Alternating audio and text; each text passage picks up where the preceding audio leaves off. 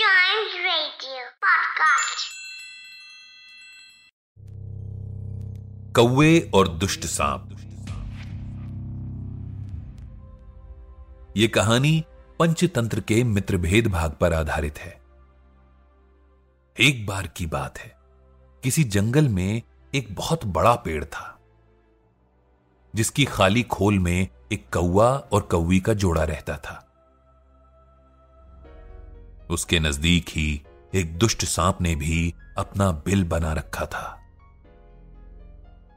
सांप कौआ कौवी के अंडों में से बच्चे निकलने से पहले ही उन्हें खा जाता था। इससे दोनों बहुत दुखी रहने लगे। और एक बार उदास होकर उसी पेड़ के पास रहने वाले एक गीदड़ से अपने मन का सारा हाल बताने लगे। कौआ कवि ने उस गीदड़ से सलाह मांगी कि इस मुसीबत से कैसे छुटकारा पाया जाए।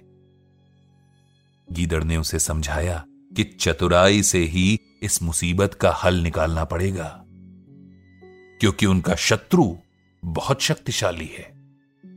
फिर कुछ सोचकर गीदड़ ने कौए से कहा तुम एक काम करो, राजमहल से रानी का कंठहार उठाकर सांप के बिल के पास गिरा दो।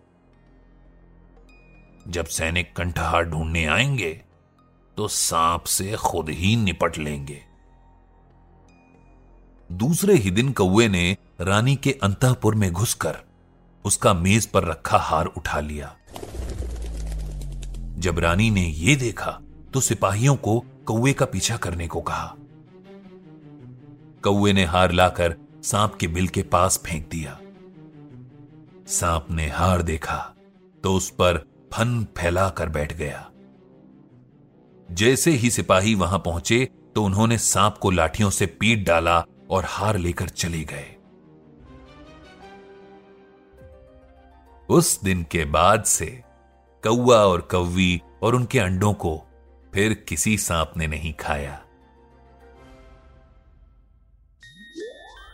पंचतंत्र की हर कहानी हमें जीवन को सही ढंग से जीने का पाठ पढ़ाती है। इस कहानी से भी हमें ये शिक्षा मिलती है कि शत्रु को पराजित करने के लिए बल से बुद्धि कहीं अधिक ताकतवर सिद्ध होती है।